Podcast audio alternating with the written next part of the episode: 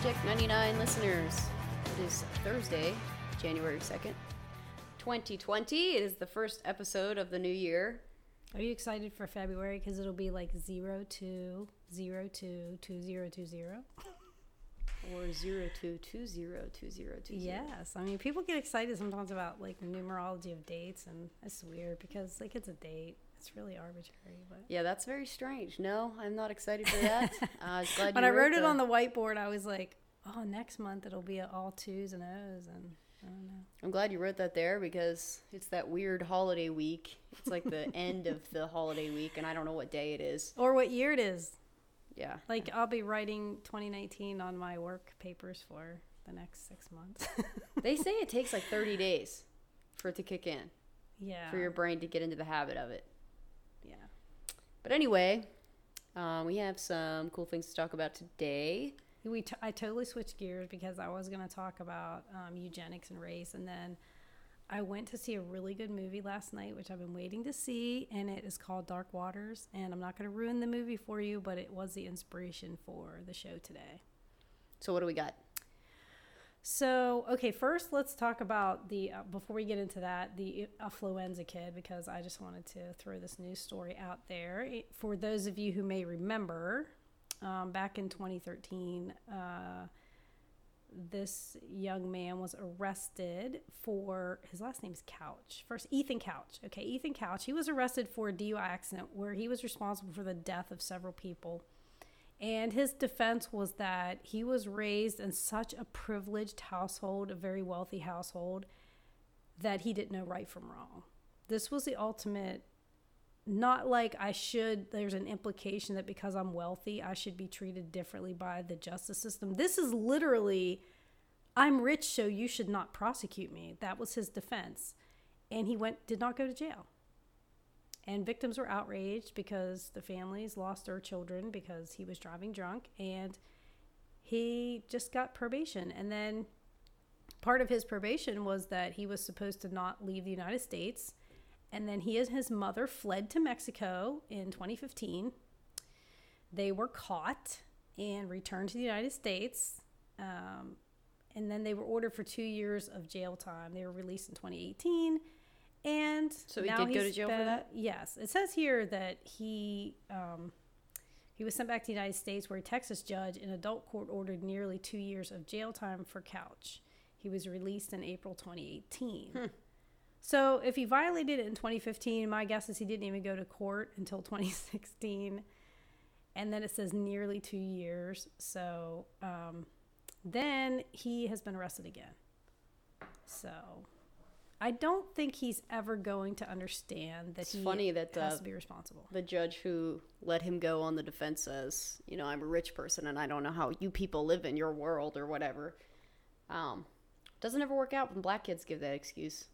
You know, grow up in the ghetto and shit, and then they like get through all these court systems and they really are criminals as a result of their uh, unfortunate upbringing in poor, poverty stricken neighborhoods, this, that, and the other. And that defense gets used all the time, but it never works. Right. Yeah, nobody cares. So- Nobody cares what disadvantages you've had to face. Right, exactly. Only, you know, this kid, uh, it's just a disgusting. Yeah, what a fucking riot, dude. It's just Same thing with that Brock Turner kid. disgusting. Yes, again. Uh, that rapist go. literally got caught raping a girl behind a dumpster. I mean, caught red-handed with his pants down. Yeah. Couldn't be any more evidence at all. And uh, you know, well, he's an athlete. Yeah, and his father ruin his argued that you shouldn't ruin his life. I mean, it's it's just that's why we do the show because we have to remember the outrage because things have to change and they're not going to change if we just forget about these kind of things if they go under the carpet and we just forget about them. So, Ethan, we wish you the worst. Um, but the subject today that we're going to talk about is um, the poisoning of America. And, And not the fluoride kind.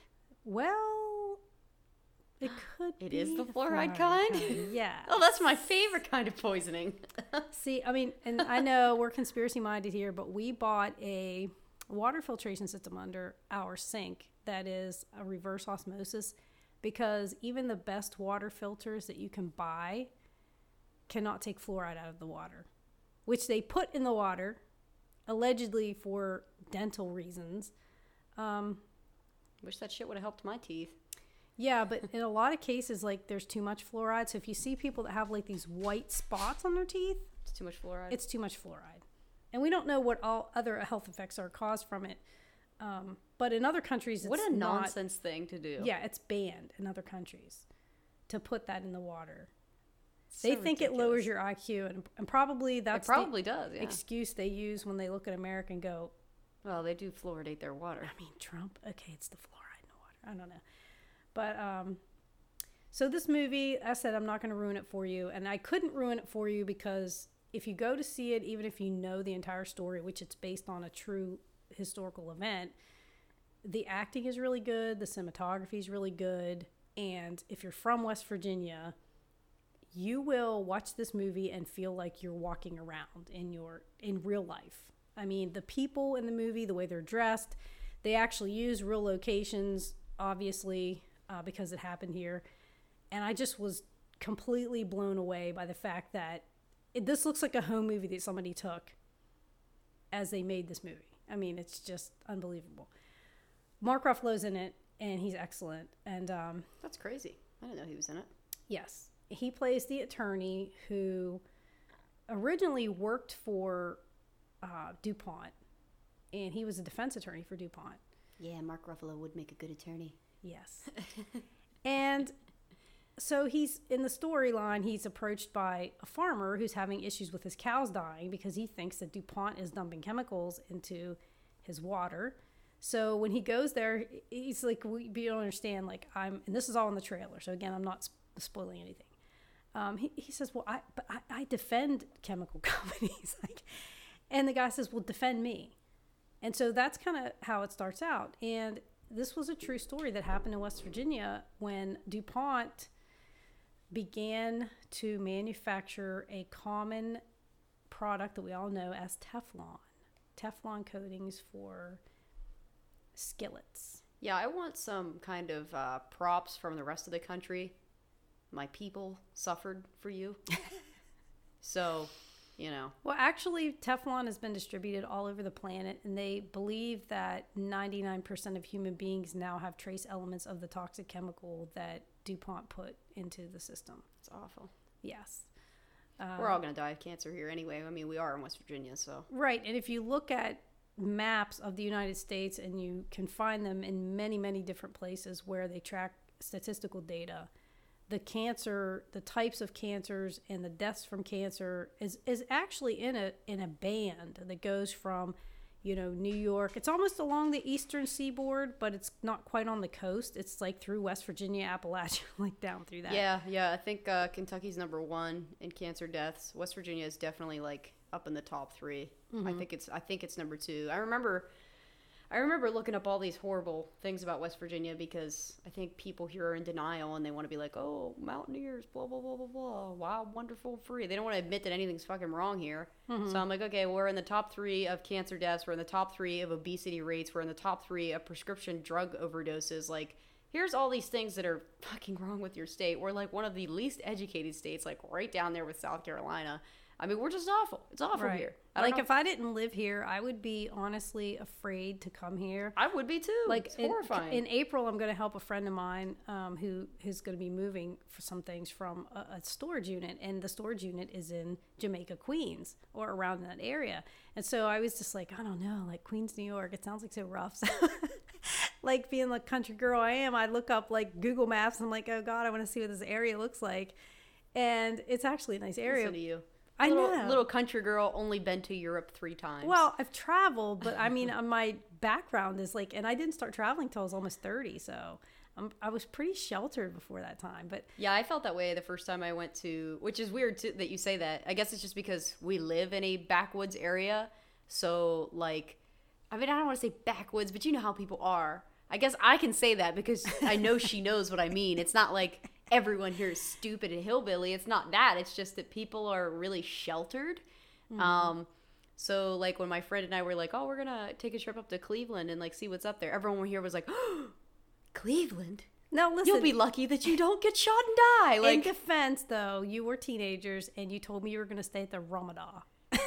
listen, just because I thought that the hotel was a little spicy and had some culture in it, I was like, Um, oh Lord, she doesn't even know where she's. Oh my God, she's my child's gonna die. It was the Ramada. yes, it was the Ramada. I thought it was the, the Ramada, the, the Ramada. Like I can't even can't even mess it up again. Yeah. So, but yes, being prepared when you go somewhere you're unfamiliar is something that I've learned in travel. And so I was looking up, you know, and then I was thinking when I was looking this up, like, okay, I'm, I'm, I'm looking up Jamaica, Queens, New York, and thinking the same time, like, what does West Virginia look like to people? If they were to literally like go to Google Maps and put it on I mean, a lot of places you probably can't even get like the street view because it's, because it's so rural. But like, Not not only that, you can't even get street view on my street, and we're in the city. It's just so then I started looking at other neighborhoods. I'm like, okay, let's look at the Bronx because I, I searched like what's the what's the most dangerous areas of New York, the most like ghetto places or whatever. And I'm looking at them and I'm like, they're not that bad. they're not even as bad as where we live. Not even so as bad it's as just where we a perspective thing. Like, it is. you know, we're scared. Like, I went there one time to New York and we picked up um, a guy who was a, a girl I, I knew was really good friends with her. She met a guy online. She didn't want to go up there and like meet him in person without taking people with her because she's smart. So we had Which, gone, yeah, I mean, you think of that as being common common knowledge now, but back when the internet was like Right. a budding thing, people didn't think right and this was right after september 11th and she was like always had loved new york and wanted you know to go and so we went there and um, we brought this gentleman back to stay in ohio with her because she had gone up there to stay with him and then he was coming we went up there to pick him up and bring him back. And so and he was from queens and we were coming down like halcyon hill cemetery out in because I, I was going to get dropped off first. And you know he's freaking out in the car like oh this is freddy krueger country like there's so much fog and there were like deer on the road and he was just spazzing and i'm like how can this be scary to you like you live in new york but it's just a cultural difference but anyway so yeah west virginia is one of the armpits of america It really and is. we have people who come from here who have moved away a long time ago always tell you like, "Oh, but it's so beautiful." Well, I don't know where the beauty is left because we've been completely sold out to oil and gas industries. So, I mean, if you aren't in an area where you live next to a, a well site, um, where there's, one buried underneath of you yeah, right. It's it's awful. Um, but no, it's it's awful, and and no matter where you go, I know at least in the upper part of the state. I don't know about lower West Virginia, but I mean the roads are destroyed. Everybody always make jokes about how bad West Virginia's roads are. They're they're pretty awful. I mean, mm-hmm. and I don't blame the companies for that. Obviously, there's probably some mismanaging of money because I know that they pay out the ass to be basically destroying our state. But still, it's kind of screwed up. They're just they're here just you know rampaging everything and see on the news all the time people are like oh there was a bear found at a grocery store and i'm like yeah because you're fucking destroying his home and like not moving him anywhere like this is not funny it's not cute it's fucked up yeah but um yeah we all joke that the river that we're on that like we You joke but we're fish out of serious it, no yeah. no one will eat the fish out of it right. because it's so like the river is freaking toxic. Like it's terrifying.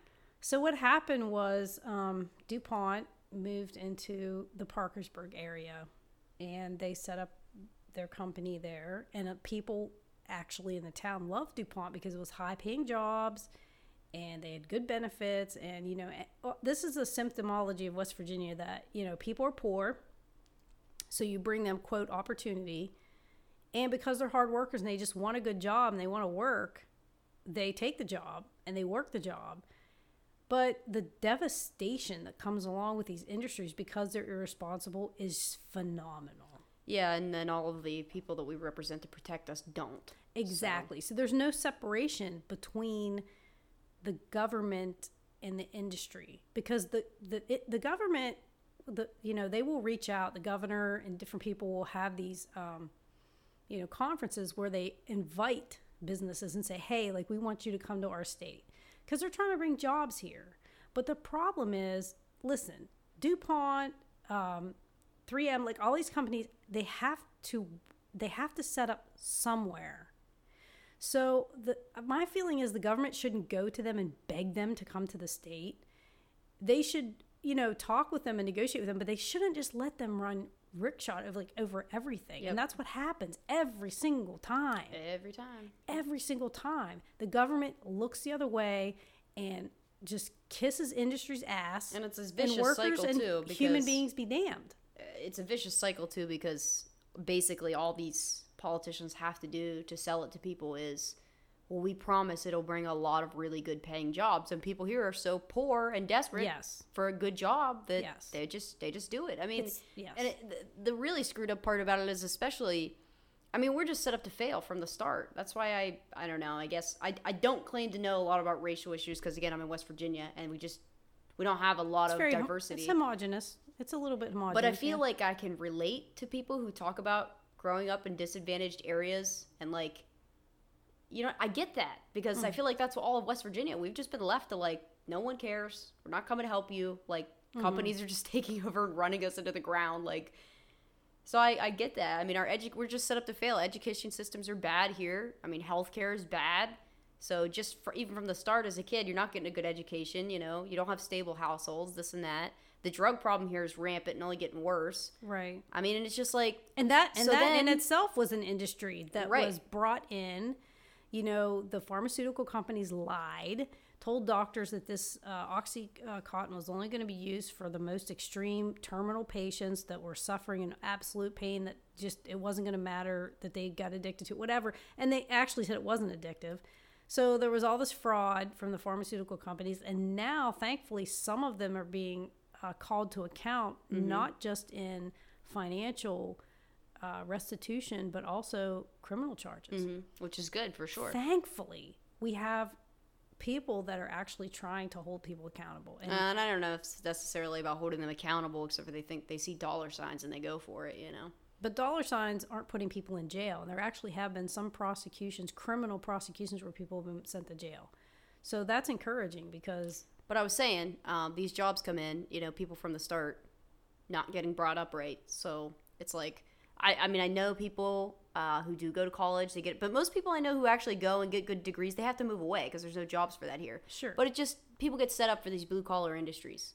Which is just another example of you know well you what else are you gonna do you know what I mean like we're gonna we're gonna use you up just like a resource in this area and then dump you out on the other side when we're done because what other choice do you have you know Well, I think I, my personal feeling is that the people in government have gotten extremely lazy and corrupt. And if I, you know, were in government, I would look at the demographic of people in my district or my state and say, okay, what are the colleges educating people to do in this area?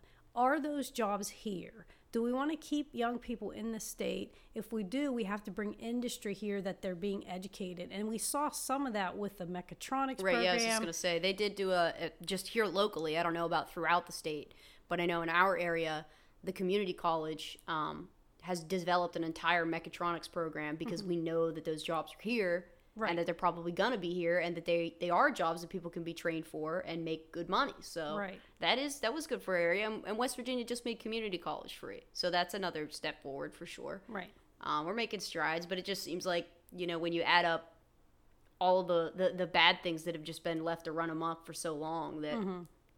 it's just a challenge.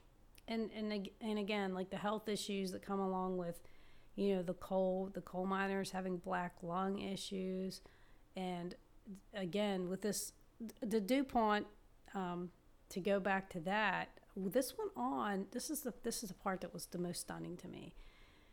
This went on for decades because dupont established the uh, their factory in parkersburg in the 50s and they produced this chemical and they were actually doing some internal studies at DuPont to determine whether the chemicals were harmful or not, but at the same time simultaneously manufacturing things with them.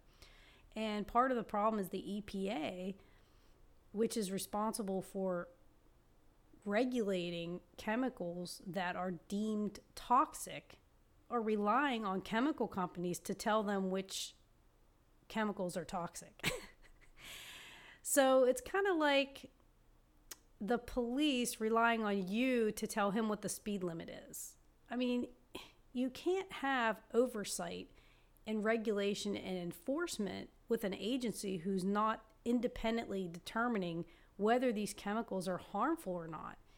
And so what happened was um, DuPont at some point became aware that the chemicals were toxic. And one of the things they were doing some experiments on um, lab rats, and they found out that the lab rats were having um, tumors and birth defects. And so they had women who worked at DuPont who were responsible for cleaning the vats that these chemicals, once the vats were empty, they would go in and clean them. And general uh, workers testified that generally there was a lot of like dust particles around, and you could wear gloves, but the particles were all over your clothes.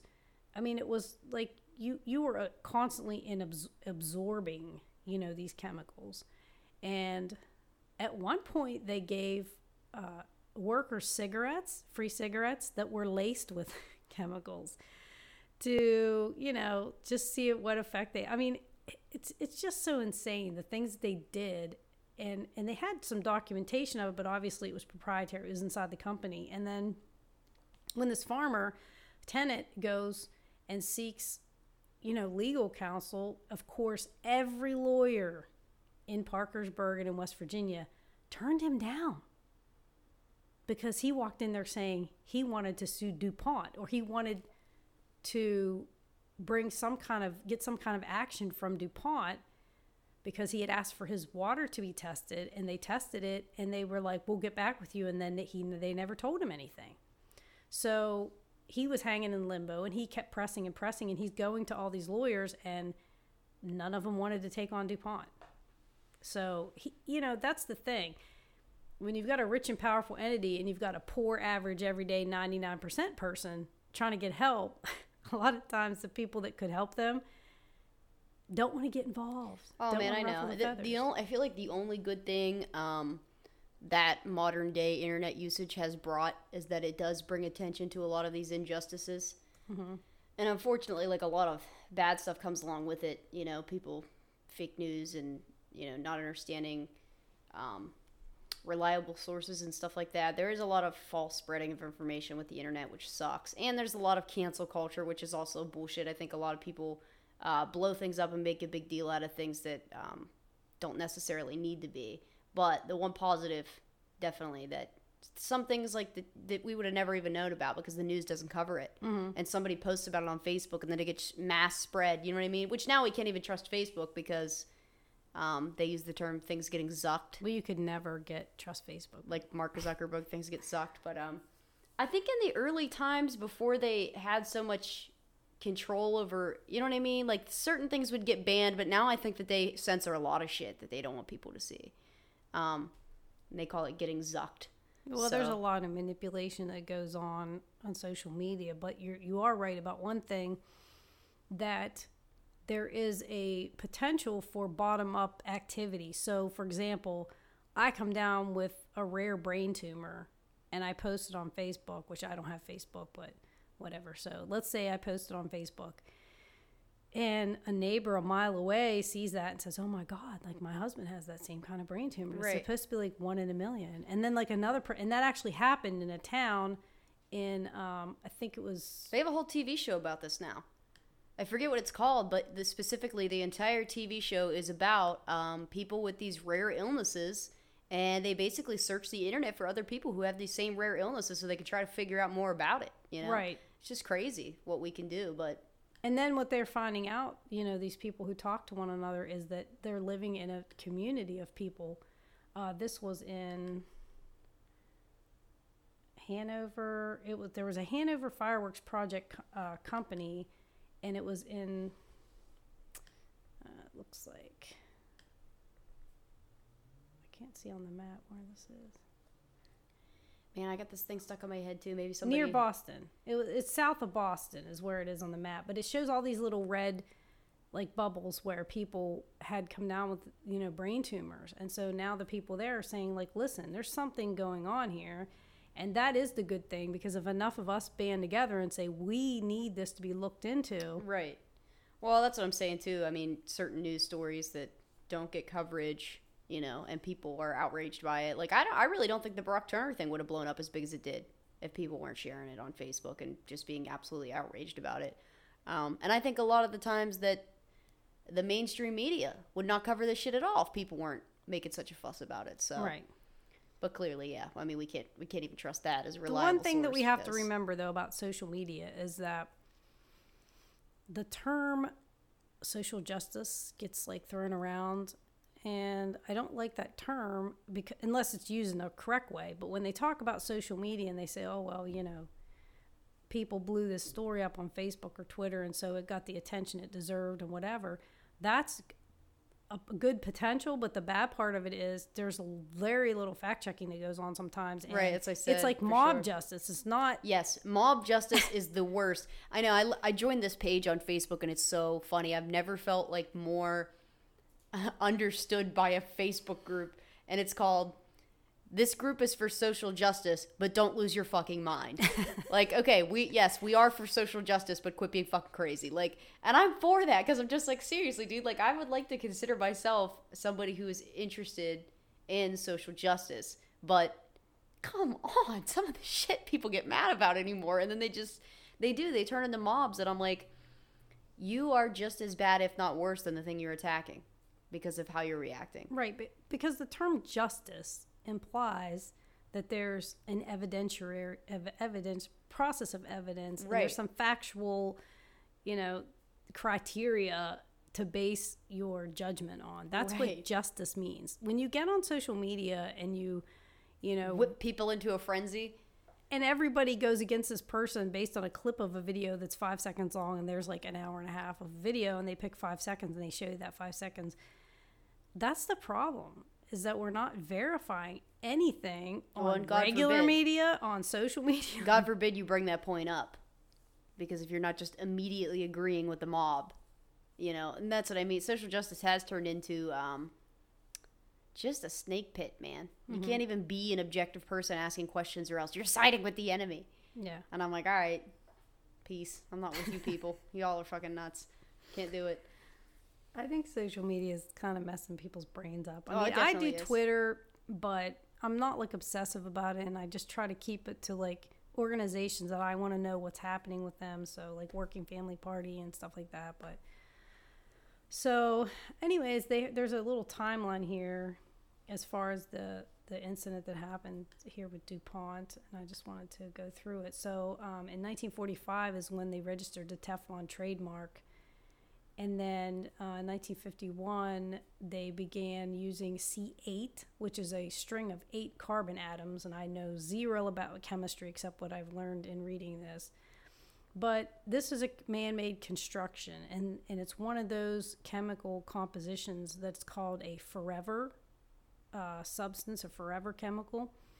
And what that means is that once we put these things together, it doesn't break down. There's no natural process for these chemicals to break down, which is probably why Teflon is Teflon. I mean, obviously, that's why it's Teflon. It's indestructible, right? But the bad thing is when it gets into your body, your body can't break it down either.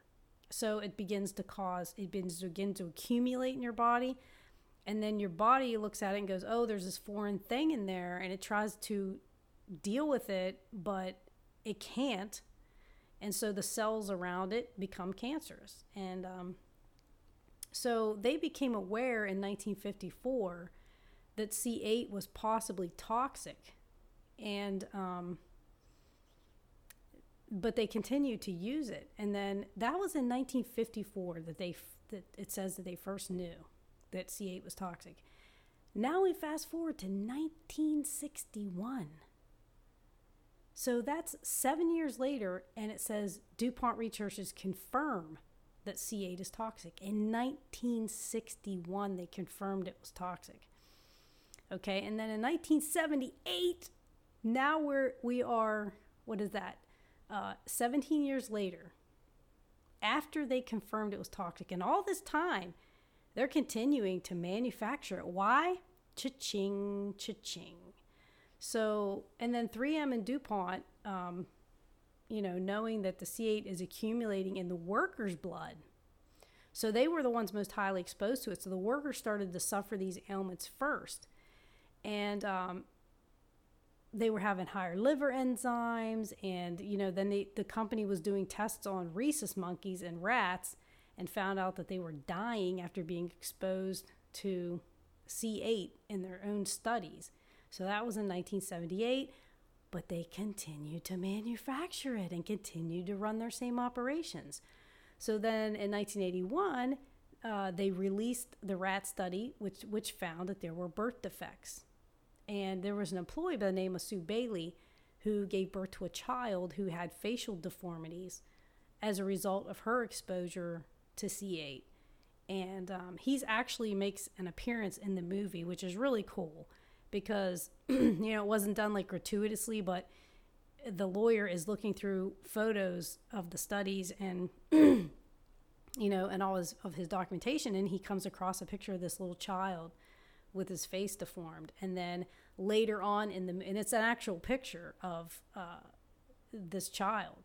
And then later on in the movie um, his first name was bucky he's at a gas station and, and he runs into him just like coincidence. Now whether that actually happened in real life and it was put into the movie or whether that was kind of an ad, added thing to the movie but it's actually the, the the the man that's actually Bucky that is in the movie. And I just thought that was good that they cuz it, it is a real story. You know it did really impact people's lives. You know people suffered and died and uh, Mr. Tennant the farmer in the story you know he lost almost 200 cows to these horrific medical illnesses I've been sitting here this whole time, like trying to think of what was in my head. I was just seeing this clip of this TV show that I watched where this woman gets involved with this farmer who's like, our water's being poisoned. Like, if you don't believe me, look at my cows; they're being poisoned. Mm-hmm. And um, she ends up like finding out like she has the water tested,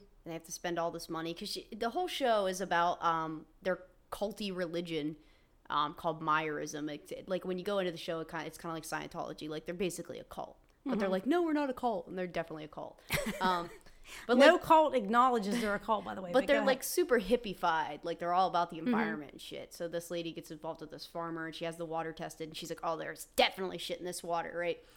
Um, but the lady who runs the company, um, I think it ends like basically ends up blackmailing her because her kid, who's like also a little rebel hippie, like smashes her windows of her car or something, and then she basically comes and says, "Well, I'm going to put your kid in jail unless you give me that information you have." mm-hmm. And so she ends up like handing it over to protect her kid or whatever. But I was just like sitting here this whole time, like, what the hell was that show? I can't remember that show. Like, and, and I was googling it, couldn't find it, but it was The Path. It only had like three seasons or something. But yeah, it's just weird how when you were talking about that, the story is like super similar. So maybe they based it off of that. Right. And like I said, I don't know. I haven't read like, a huge amount about the actual people that were involved in this. If there's, I don't know if they've written books or whatever. Um, I saw the movie and wanted to see it, but I haven't really been able to dig into much of the real people involved. But in one scene in the movie, he actually helicopters come over his house, and someone had been in his house while he was at the doctor's office, and he finds his house rummaged through, and some of his things are missing and he's freaking out. And so he creates a, a hole in the floor where he hides all his documentation because he thinks that they're going to come in and steal it. Now, whether that actually happened or was, uh, you know, It was a dramatization. a yeah. dramatization, I don't know, but I wouldn't put it past I wouldn't a either. company to, as a matter of fact, we all know the companies hire thugs. Yeah, It's Sean just- said, I'm it's just a surprised that they didn't kill this lawyer once they realized that he wasn't going to back down. They didn't just like kill him.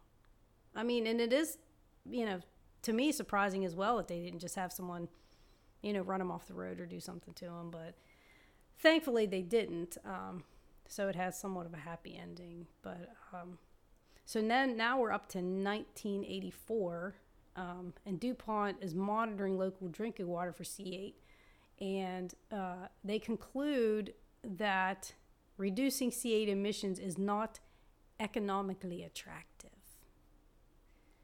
So, AKA, my pockets being lines more important than your life. exactly. That's so that means. that's what that came down. Now, like I said, now we're up to 1984. This all started in 1945. Became aware it was toxic in 1961. Now we're up to 1984. They're like, yeah, it's in the water, but you know, whatever. So, uh, and then we go clear up another decade ahead to 1999. And this timeline, by the way, I want to give credit is um, on The Intercept. It was an article put out in 2015 by The Intercept. So 1999 is when Wilbur Tennant's cows start dying from the water. And what happened was his brother got really sick. He worked for DuPont. And his brother got really sick from exposure. And so um, he was having all these health problems and needed money because we know healthcare ain't free. And he sold a large chunk of his land to DuPont. DuPont then turned that piece of land into a waste pit. So they started digging up and taking all these uh, c- containers, 55 gallon drums of toxic shit, and were putting it in this land that they bought, which was right next to Wilbur Tennant's farm, which is why his cows exhibited the extreme tumors. They became aggressive. They started attacking him. He had to shoot his own cows. And these cows, he said, prior to that were very docile and would come up and eat out of your hand and they roamed free and everything. And they just, the cows went insane and would charge him and he'd have to shoot them. And it, it was just really horrific. And he actually started to dissect them because he tried to get help from local veterinarians and tell them my cows are being poisoned. The local veterinarians didn't want anything to do with it because they probably knew it had something to do with DuPont. So he and they were like, hell no, we're not getting involved in that. Right. So he started actually videotaping cutting these cows open and saying like look at this cow's heart like look how messed up it is and you know he's obviously has no medical knowledge but he can tell when a teeth when the teeth of his cow are completely blackened that something is wrong You're not going to be a doctor if you're a farmer that has been around cows your entire life. You know when something's not right. I mean, Exactly. If you've if you've seen the ins- you know if you've butchered a cow, you've taken the heart out of it, and then you dissect another one and you see, wow, this heart is like four times as large and black. right You know what I mean? Right. So when the EPA came and looked at his livestock at his request that, you know, he kept pressing and pressing. When they came, they wrote a report that basically said the cows were malnourished, they weren't taking proper care of, and basically blamed him for their health issues, which they had zero, zero evidence to support. So I believe at that time the EPA was in DuPont's back pocket, my personal feeling, because why would you put out a, a report that is that ridiculous and wrong unless it was intentional? Right. Exactly. So then in 2000, 3M decides to stop making C8. Um, and uh, one of the people at DuPont, Bernard Reilly, warns DuPont colleagues that C8 is, uh, you know, that, that anything that they send back and forth in email might be subject to discovery. So they're clearly trying to cover this up. And then um, DuPont ends up settling with Wilbur Tennant for an undisclosed amount. And Robert That's Bilott, the farmer, right? yes, the farmer. Robert Bilott was the attorney who's the star of the movie um, that Ruffalo plays. And um, by this point, he started out just trying to help uh, Wilbur Tennant, but then he's just like, this is insane. Like, he realizes that if this chemical is in the drinking water, if it has been just dumped into streams and has gotten into the water table, human beings in uh, the entire area have Whole been ecosystem. exposed to it. Right. So he decides to he he goes and tries to sue them, and then he ends up. Um, you know, basically getting an agreement where they have to monitor monitor the health of the people in the area who believe they've been exposed to it. And at first, you know, they don't think anybody's going to participate in this study, and so they basically offer people like $400 if they'll come and get their blood tested. And like you were saying in a poverty-stricken area, hell yeah, man, we're going to bring our whole damn family down for blood work because we'll end up walking out of here with $2,000. So that's what happened. And they ended up getting 69,000 people to have their blood tested. Well, the problem with that was it was so much data that it took years for them to Right. analyze it all. but Clearly, then when they came back and they said, yes, definitely there were six or seven specific types of cancer that were immediately caused from this chemical. So DuPont ended up in 2005 um, settling for, um, well, okay, in 2002, the EPA, after all this stuff has happened, the EPA in 2002 finally uh, initiates a priority review of C8. Uh, and then in 2005, DuPont settles for $343 million uh, in a class action lawsuit. And then later, um, they ended up paying more money.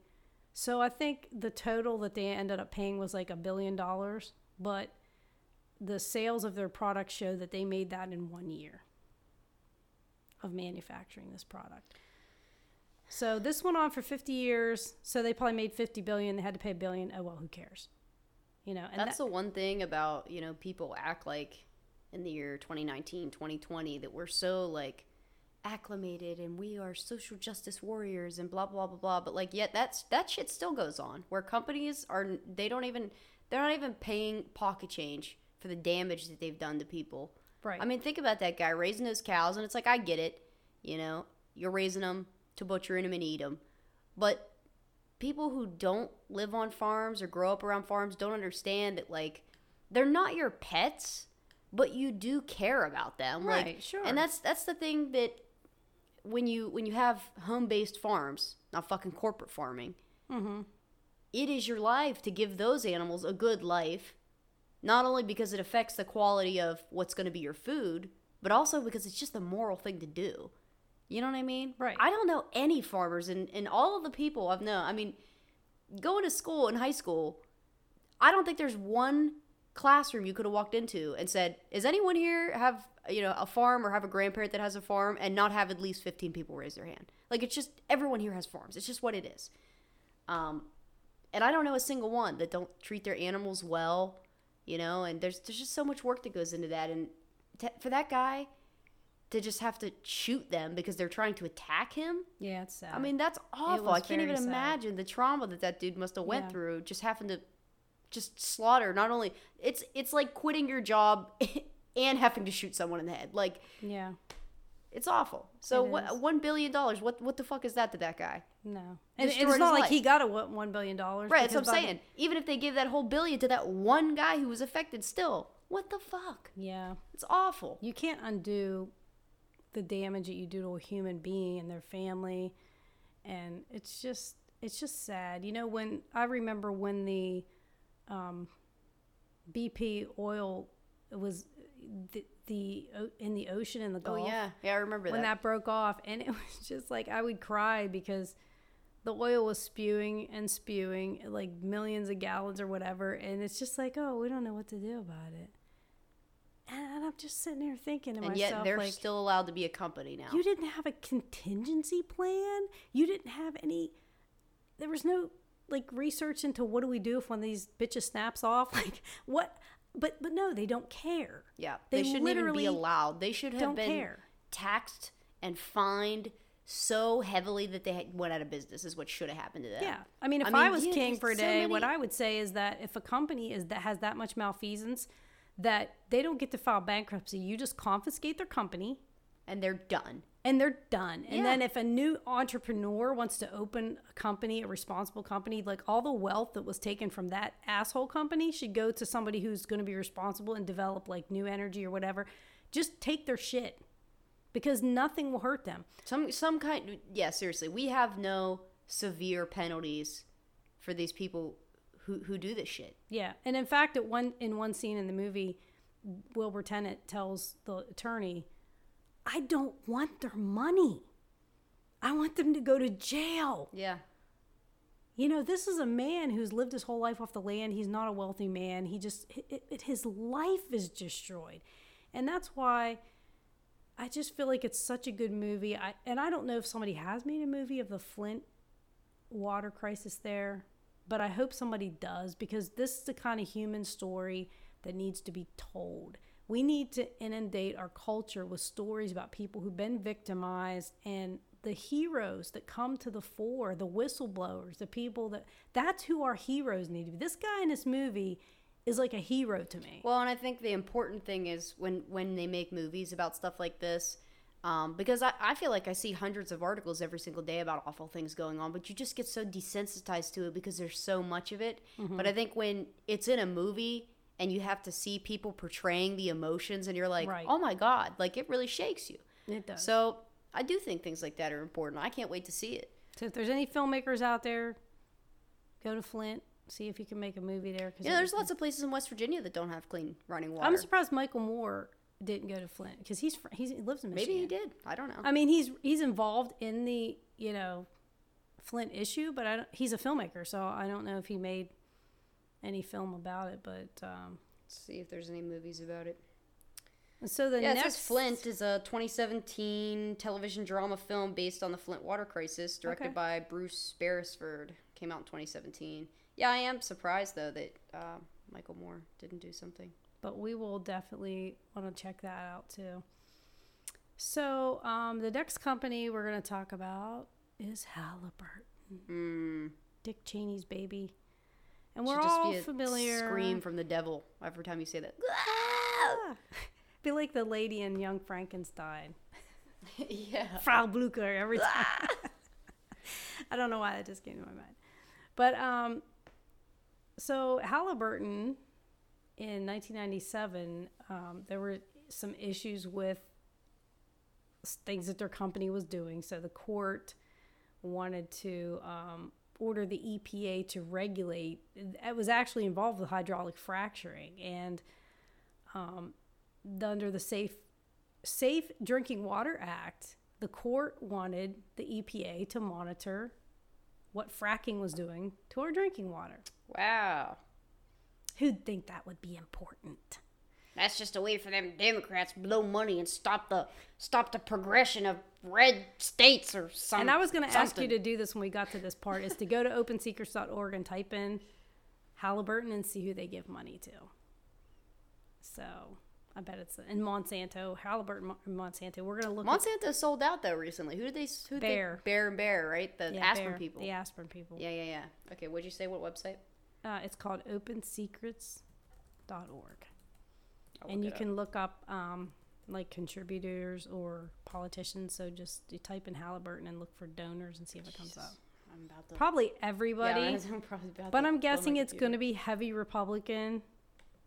I'm just guessing here, but so while you're looking that up, um, in, and so in, in 2000, in response to the 1997 court decision, the EPA initiated a study to the threats to water supplies associated with fracturing of coal seams for methane production. Primary goal of the study was to assess the potential fracturing to contaminate underground drinking water supplies. Now, we've seen documentaries where people light their kitchen sink on fire with, you know, because there's gas in their water and different things like that. And I'm not a scientist, but I will tell you this. I was a fire volunteer firefighter for years, and there was a well pad out in the Cameron area, way out in the boonies. Took me forever to get there. This well pad, uh, the there was uh, an explosion of some sort, and the well, the tip of the the drill that goes down the well, it like snapped off. Okay, so basically, we had to go out there and make sure that this, if there was a buildup of gas that would, you know, ignite, that we had a water source there to try and keep it under control. So, um, in the process, in that process, they had put some what they called like deluge guns, which are like like water cannons that just constantly like flood the area with water. And there were supposed to be pumps that pumped the water off of the well pad site, but the pumps got clogged up with rocks and stopped working. so when it was my turn to go down and man the hose line um, on the actual well pad, I was in my up to my knees in water of of questionable origin, questionable chemical makeup, and um, like I hope that most of it was just from the water that was being sprayed, but it was already flooded when I got there, so I have no idea. But I will tell you this: that the company that owned that particular well pad bought me new fire gear because I was knee deep in whatever that water was for, you know, extended period of time. And so they they just were like, "Yeah, throw your stuff out. We'll buy you new." Stuff. Like it was kind of supposed to be like a charitable thank you for coming to support us and help us out. We're going to give you new gear. But you know what I'm saying? Like I think that there was some question that the chemicals might interfere with the fire protectiveness of our gear because they just went ahead and just bought us new stuff. So I don't think it's safe. I know I wouldn't drink it, but then, like I said, I'm funny with my water anyway because I spent $500 to have a reverse osmosis and I'm not rich, but that was like important to me that I'm drinking water that I know is not contaminated. Yeah, remember Like, when we were kids and we could turn the uh remember when I was a kid and I could turn the bathtub on and like the water was just brown. Fill a whole bathtub of brown water up cuz pipes and shit. Well, part of that was because we lived out in limestone, and the the water there was extremely hard water, because the ground is limestone. So you'd get all that chalky white residue, but but the brown was because anytime there was a fire in the area, and they actually used a lot of, they had a lot of pull, all the gunk would come off of the inside of mm-hmm. those old, old, old pipes, and you'd have to run your water forever. And I think that even happens here We in we filled a whole bathtub Oh yeah, of this oh yeah, gunky looks like coffee. nasty. Yeah, it literally is as dark as coffee. It was awful. Yeah. But that'll even happen in Wheeling. And I mean, Wheeling's got a water, like everybody's got old water lines. But yeah, like you just think to yourself, oh, you know, what is in this? Yeah, where was the place too where people could turn their water on and light it on fire? I was talking about that, and it was a documentary about fracking. There's been several, and people Is that where said, it was from?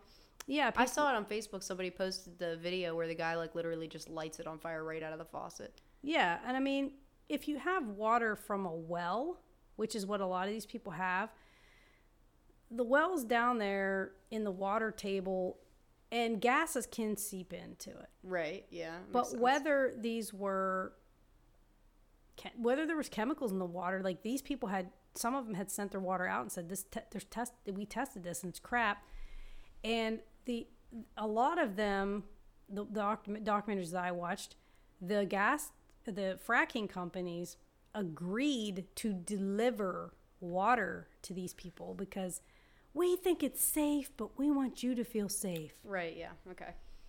and they were trying to not be sued Mm-hmm. is what it was Okay. So just an update on your search you wanted me to do from OpenSecrets.org. Um, it asked me to select an election cycle. mm-hmm. So I just picked 2016 since that was the last presidential one. Um, they gave to 109 or 105 members of the Republicans and 11 Democrats. um, That's not imbalanced at all, is it? it says the average contribution was only four thousand dollars though to each Republican. I think there might be a limitation though, of how much they Um, can give like openly. Now, dark money, you know, whatever. right? to Yeah, some you can't PAC, track that. Well, that's what it says up here at the top too. Is that these this isn't from the company, this is from the people within the company because the company is not allowed to just like right. give them money. So, um, guess who number one though on that received the most money from Oh, them Lord. was? I'm gonna guess Rick Perry. No, Who was it? it was Jeb Bush. Well, okay, that's. And then guess who number two was? Uh, Liz Cheney, of course. oh lordy. Well, keep it all in the family. Mm-hmm. They So, gave yeah. to Marco Rubio too. A lot of people know about Halliburton's BS in Iraq and how they got all the contracts to rebuild things. Um, some of them before they were blown up. Uh, but you know, as far as the Clean Water Act, I remember when this happened because you know, in environmental circles, it was just uh, a big scandal that they had the fracking industry exempted from the Safe Water Act. So they gave uh, Jeb Bush twice as much as they gave Donald Trump. I mean, I don't know. I feel like somebody should tweet that at him. He might get pretty pissed.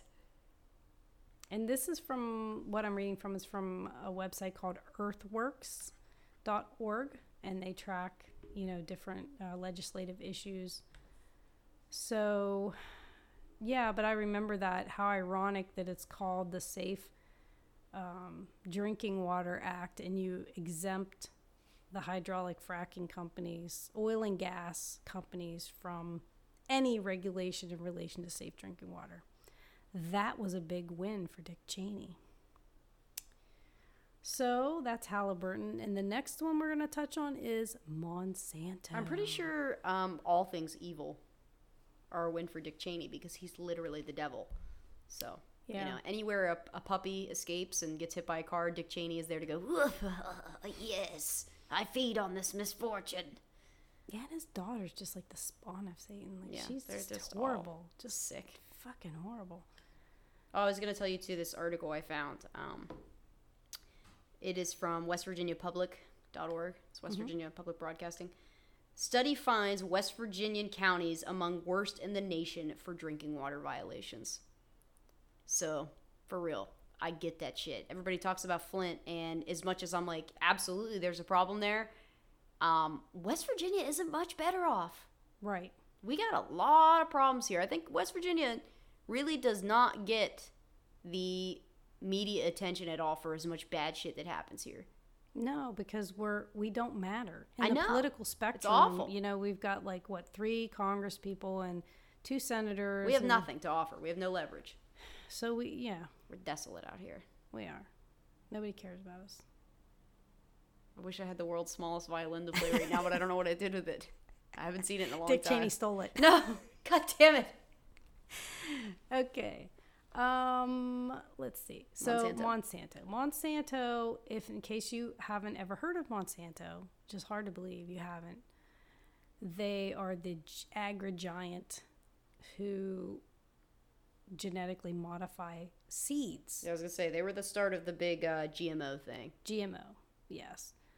Uh, and there are a lot of documentaries on Monsanto as well because what they did, they genetically modified these seeds so that, and there's they do a lot of chemical violation too. We're going to go into the chemical part, but they modify these seeds so that if you or I got a piece of corn and we took the kernel of corn and we tried to grow an ear of corn from Monsanto corn, it wouldn't reproduce. Right, they are. They're um, sterile. They're yeah, they're sterile. They're Yeah, sterile, vegetables. And they do that because they want to be able to control people growing their own food, which is extremely frightening to me. Yeah, that's fucked up. That should be. I mean, that's as fucked up as some states that don't allow people to collect rainwater. Yeah, I like just Nestle wrong. wanting to have Nestle wanting to have the uh, con- commercial control of like water itself.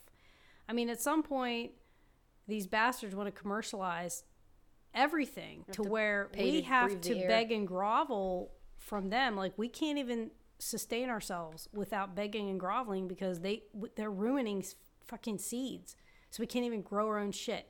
So we save seeds. We we garden here and we save our own seeds that we know will reproduce and we keep them because it's scary that Monsanto um, what happens with their genetically modified seeds is they cross pollinate with adjoining farms that are nearby theirs. Right, because you can uh, genetically modify a seed, but you can't stop the wind from blowing it to somebody else's field. Correct. So then Monsanto wants to turn around and sue the piss out of those people. Right. Because they're like, you stole our seeds. Our patented seeds, Yeah. which is not at all what happened. The No. farmers, the farmers' fields were violated by Monsanto's Frankenstein seeds Right. Yeah. and it literally ruined it made their plants sterile. So the the actual farmers tried to sue monsanto because they're like your your seeds are ruining our crops. And monsanto turned around and sued the farmer saying that you stole our our patent which is utterly ridiculous. But i'll let you guess how that all came out in court. Um so but as far as the chemicals monsanto is the producer of roundup weed killer, whose main chemical component is glyphosate. oh, yeah. That's uh, non Hodgkin's lymphoma. Yes. Yes, I saw the saw the class actions for this. Yes. So it's been suspected of causing cancer. And like I said, the problem with these chemicals is that the EPA, unlike, say, the FDA, if you have a drug and you want to go to the Food and Drug Administration, you want to get this drug passed to use on human beings, you have to have done trials and studies and whatever. And yes, mistakes happen and drugs get put out there that shouldn't be out there because they didn't do enough studies and whatever. But there's like a process where you have to prove the medication is safe before it's allowed to be put out there. With chemicals, the opposite is happening. The chemical manufacturers are just willy nilly creating this shit and then they put it out there, and the EPA is like, well, we regulate all the dangerous chemicals. Well, what chemicals do you consider dangerous, EPA? Well, the ones that the chemical companies tell us are dangerous. What the fuck? Like, how is your organization any good? And this is based on what happened with the DuPont case. Now, obviously there's still issues going on because why is glyphosate still allowed to be if it's even suspected of causing cancer? Why doesn't the EPA say, "Listen, this stuff is getting halt all recalled." production until we figure something out. Yes. Yeah, that would be the logical thing that you think an organization that's paid for by government dollars would do to protect its people. But now, fuck all us, I guess. Right. Because, you know, Monsanto's donating. So now we're going to Oh, look yeah, up I wanted to say this too. Um, this article is from 2013, from when the Monsanto sued the small farmers Mm-hmm. uh, for the seeds. But it says over 53% of the world's commercial seed market is controlled by just three firms Mhm. Monsanto, DuPont, and Dow Chemical? Syngenta. Oh, okay. Fucked up, huh? Yeah. Yeah. I mean, there's there's a very very small number of umbrella corporations that own like all the smaller ones. So you think, well, I'm going to boycott that company, and then I'm going to buy this product and that product over there is maybe the same damn company. It's just different brands of the same. It's all like Johnson and Johnson. There's like a few companies that literally own everything. So as far as us even having a voice as a boycott as a consumer, good luck with that. You know what you can do? Which, while we're on this topic, I seriously just cannot press push this enough to people because I get it's like a pain, but you can start small. Grow your own food. Grow Yeah. your own gardens. I mean, I get you got to go to the grocery store to get like the essentials, but as far as tomatoes, green peppers, potatoes, stuff like it's so easy to grow. Right. I mean, especially if you're in, you know, the East Coast.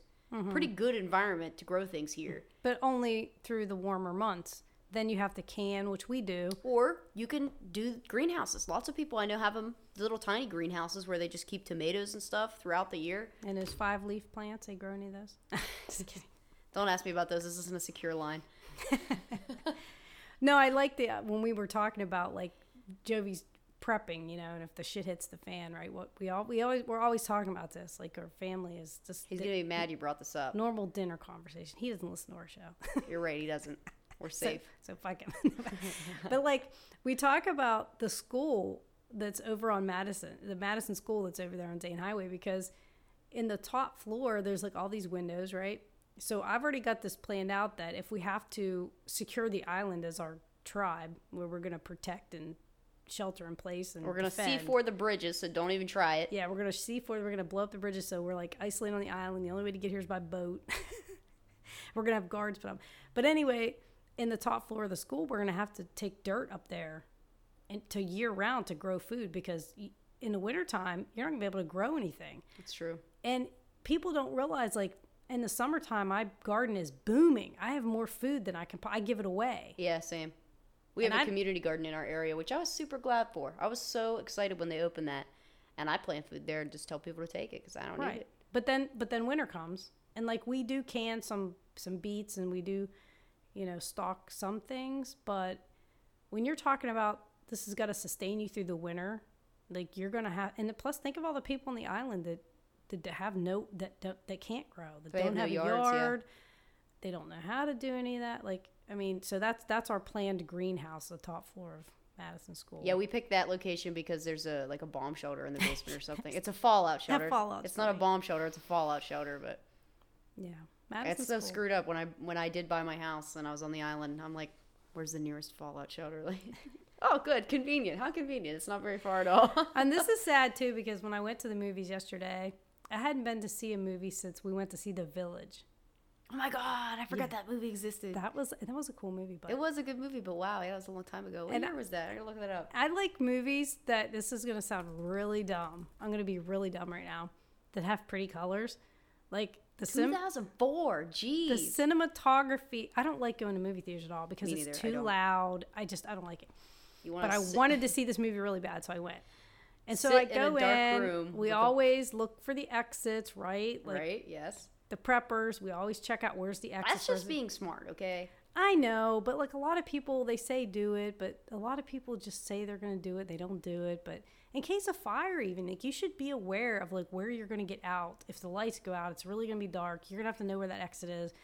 But anyway, so we go in and we sit there, and Sean says, "Well, let's sit right here in the middle because there's like four people, like including us. Like it was empty when we went. Sorry, in. Mark Ruffalo. It was a bust. I mean, maybe it was busier at other times. They've been running the movie for weeks, so maybe most people have seen it. But so we sat there, and if he listens to this, he's going to be laughing because I didn't say anything to him. But there were two people sitting like way behind us, and like turned around and I like checked them out, and I'm like, okay, those people are cool. They got popcorn. They're here to see. Maybe they're like not going to do anything nefarious. And then like, but where we came in, like the doorway's to the right, and as soon as you would come around this like wall, like we're right there, like right, just right in the middle.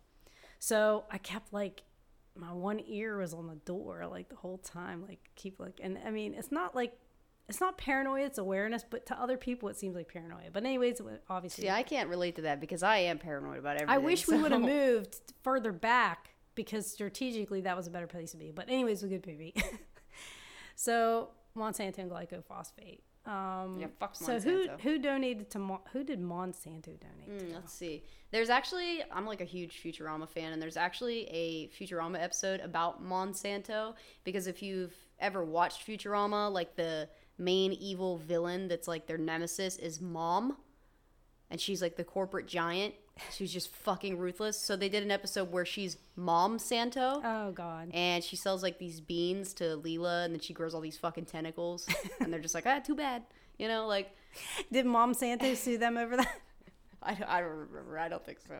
There was some really hilarious. I remember the first time I, I watched it, and the other person that was watching it, he was like, "Who took drugs and wrote this episode?" And I was like, "This is based on a real thing. What are you talking about?" No, this is like a joke about real things going on. So But I wonder if you say like you wanted to test your water coming out of your faucet or wherever, out of your well. So you te- you get the water right, and you send it to a lab. Do you trust the lab? I don't know who you can trust See what I'm saying? dude. I don't know. Like if no veterinarians wanted to help this guy with his cows to say yes, there's something wrong. If no lawyers wanted to take his case because they didn't want to sue DuPont, I mean, is a lab gonna be truthful? I mean, we we've we've heard of cases where forensic labs. There was one in West Virginia where a guy they had to go back and revisit every single case he did because he falsified evidence. Like what? I mean, I don't understand.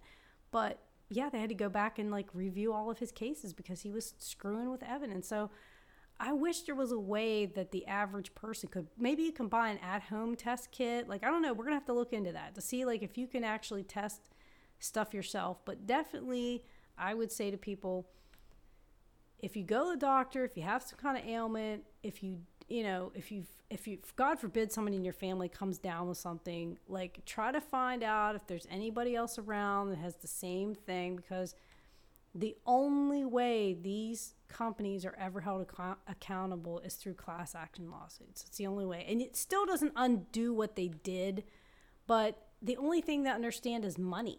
The only thing they understand is money. And we have to make politicians understand that we can't just continue to poison and pollute the earth and ourselves for profit and for donations to your campaign contributions. Oh, that's awful. I have. I, that's probably one of the things that I have the most anxiety about. Is it's just like you can't control the quality of the air you breathe. Mm-hmm. You can't control like what they put in your water, or if you even know about it. No, I and mean it's, it's- just horrifying. And it's disgusting that every single day when Sean is watching the morning news, there's now like a section of the news that's the vaping section. Like, you know, the weather. yeah, you guys are more sports, and they do about the vaping. uh, and it's like, what is with the vaping? Like, I don't understand. Like, do you look at the smokestacks and the shit that we're bre- the it, car ex- like? There's so much chemicals that we're inundated with in our daily lives. Do you really think vaping? Like, I don't vape. I've never smoked, but I'm just saying, like, that to me seems like such a minuscule issue. Yeah, I'm at that level of pissed off where you, you're no longer like screaming anymore, but you've just developed a permanent eye twitch. That's that's where I am with this because that's but how your I eye twitch is so cute. I feel, I feel like this is where I'm at at this point. I'm like looking around at the toxic wasteland around me. You know, Fallout, the Fallout franchise, the video game, did their last game, Fallout 76, and it was placed in West Virginia. And I'm walking around this futuristic wasteland that is supposed to be West Virginia, and I'm like, wow, this looks just like how it looks now. This was Like, last week. Yeah, this is this is seriously still here. The roads are the same. I mean, looks like a nuclear bomb hit them because it's a game, but no, it's just the same. Um, Yeah, I've just- we used to I'm call Ben, outraged. we used to call Benwood Hill Road Afghanistan Road because it was so full of potholes and so dangerous, and you had to drive so slow. It was like I bet there's better roads in Afghanistan because this shit looks like it's been like struck by some roadside. It's it seriously does. It's awful. It was terrible. I mean, it just just people really can't understand how bad it is in the year 2020 until they come here. Yeah. Like I don't know. Just I mean, some of of this stuff doesn't even make any sense. Like down the street, like I was telling somebody this the other day, and it's kind of off topic, but I just got to say this. So there's a house right by the school. Yeah, that's collapsed in It on itself collapsed. No, not in into the street. yeah, into the street, next to like, an elementary school. next to elementary school. There's kids. I see kids riding bikes on this corner like all the time. Thank God these kids were not around the day.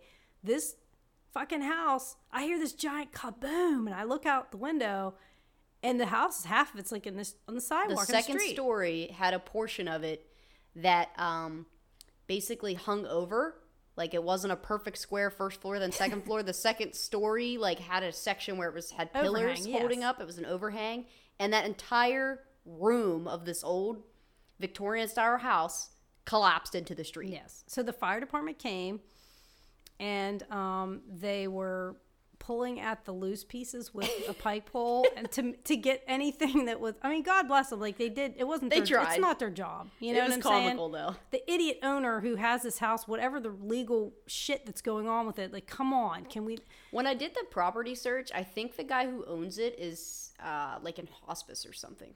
Okay but like does he have relatives family? Like, Right, something needs to be done. Like the city should be able to confiscate this house and just tear it down. Well, see, that's the thing is that at this point, you know, don't get me on the city of Wheeling because I'll be motherfucking every person in the council. But um, the city of Wheeling doesn't want to confiscate these buildings because they don't have any money for demolition, which I think is bullshit. Um, you know, as of January second today, I have to pay a fee every single week to the city of Wheeling for working in the city of Wheeling right um, supposedly to go to a public safety building, which was voted on, and the community voted no, we didn't want it, and they're doing it anyway.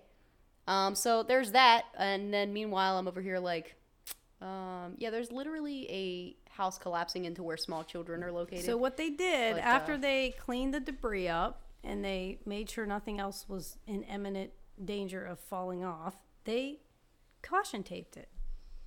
So the house has been sitting there since last summer, last summer, yeah.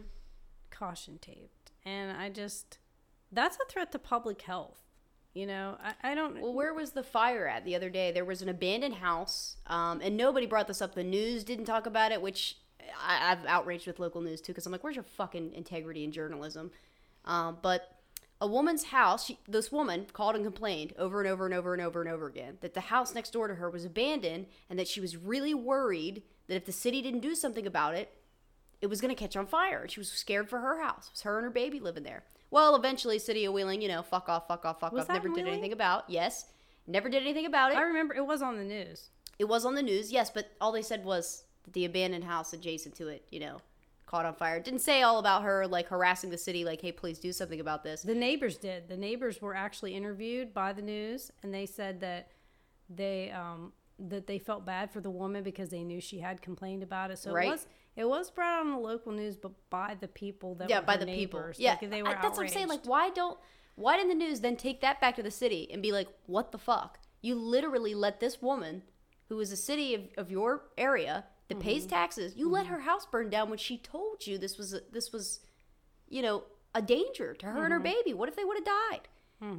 But the news doesn't do that, and I'm like, why? Every, everyone in this community should be outraged about that. That woman lost her home, Mm-hmm. and her and her baby's life were in danger because of negligence on the city's part. Mm-hmm. I wish she would sue. If I knew who she was, I'd probably seek her out and be like, please find an attorney because this well, is if bullshit. anybody listening knows any people on the city council that might have an explanation, we would love to hear it because we don't just want to sit here and bash, but we just it's all really, about the money. That's we what just they don't always say. understand it. I know, They but say I there's no money for the demolition, but I, I mean, I, I don't understand that. I, of course, I've.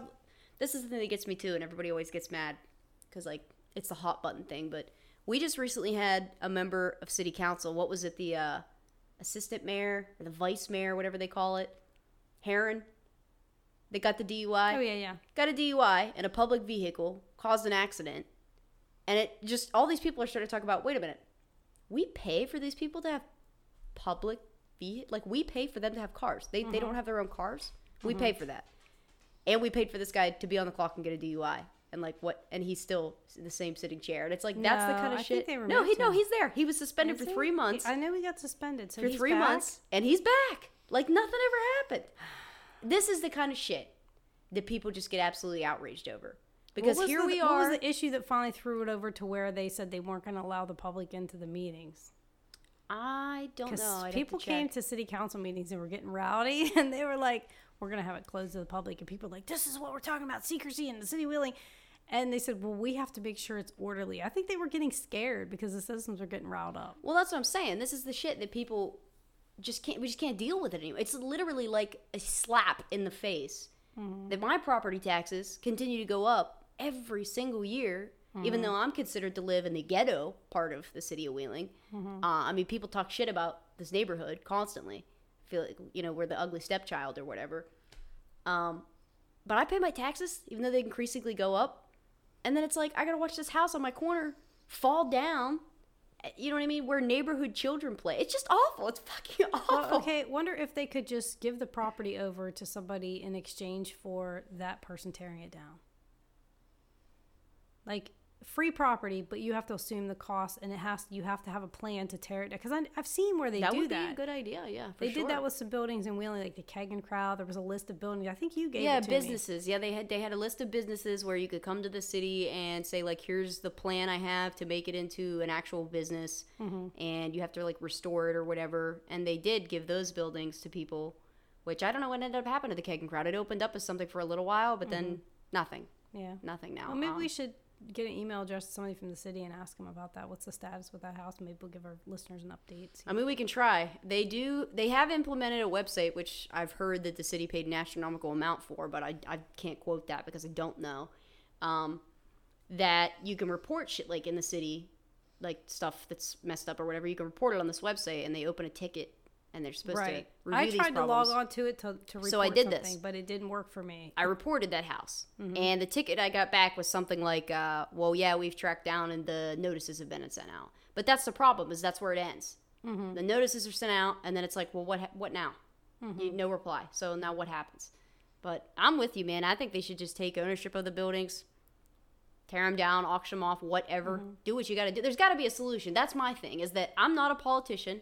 I don't have any experience in city council. I don't do the budget, and I'm not going to claim to know better than anybody. But the thing that I do know is there is a solution. Well- and telling people, "Well, we just don't know," is not the fucking answer. Well, I'll tell you what. There is eminent domain, and eminent domain. I'm I'm almost ninety nine point nine percent against eminent domain. Not that I it matters though, because in Marshall County they use it for the oil and gas. So Right. So that's what I'm saying. Like it's it seems like the the, the eminent domain is always used to benefit big business who want to steal people's property.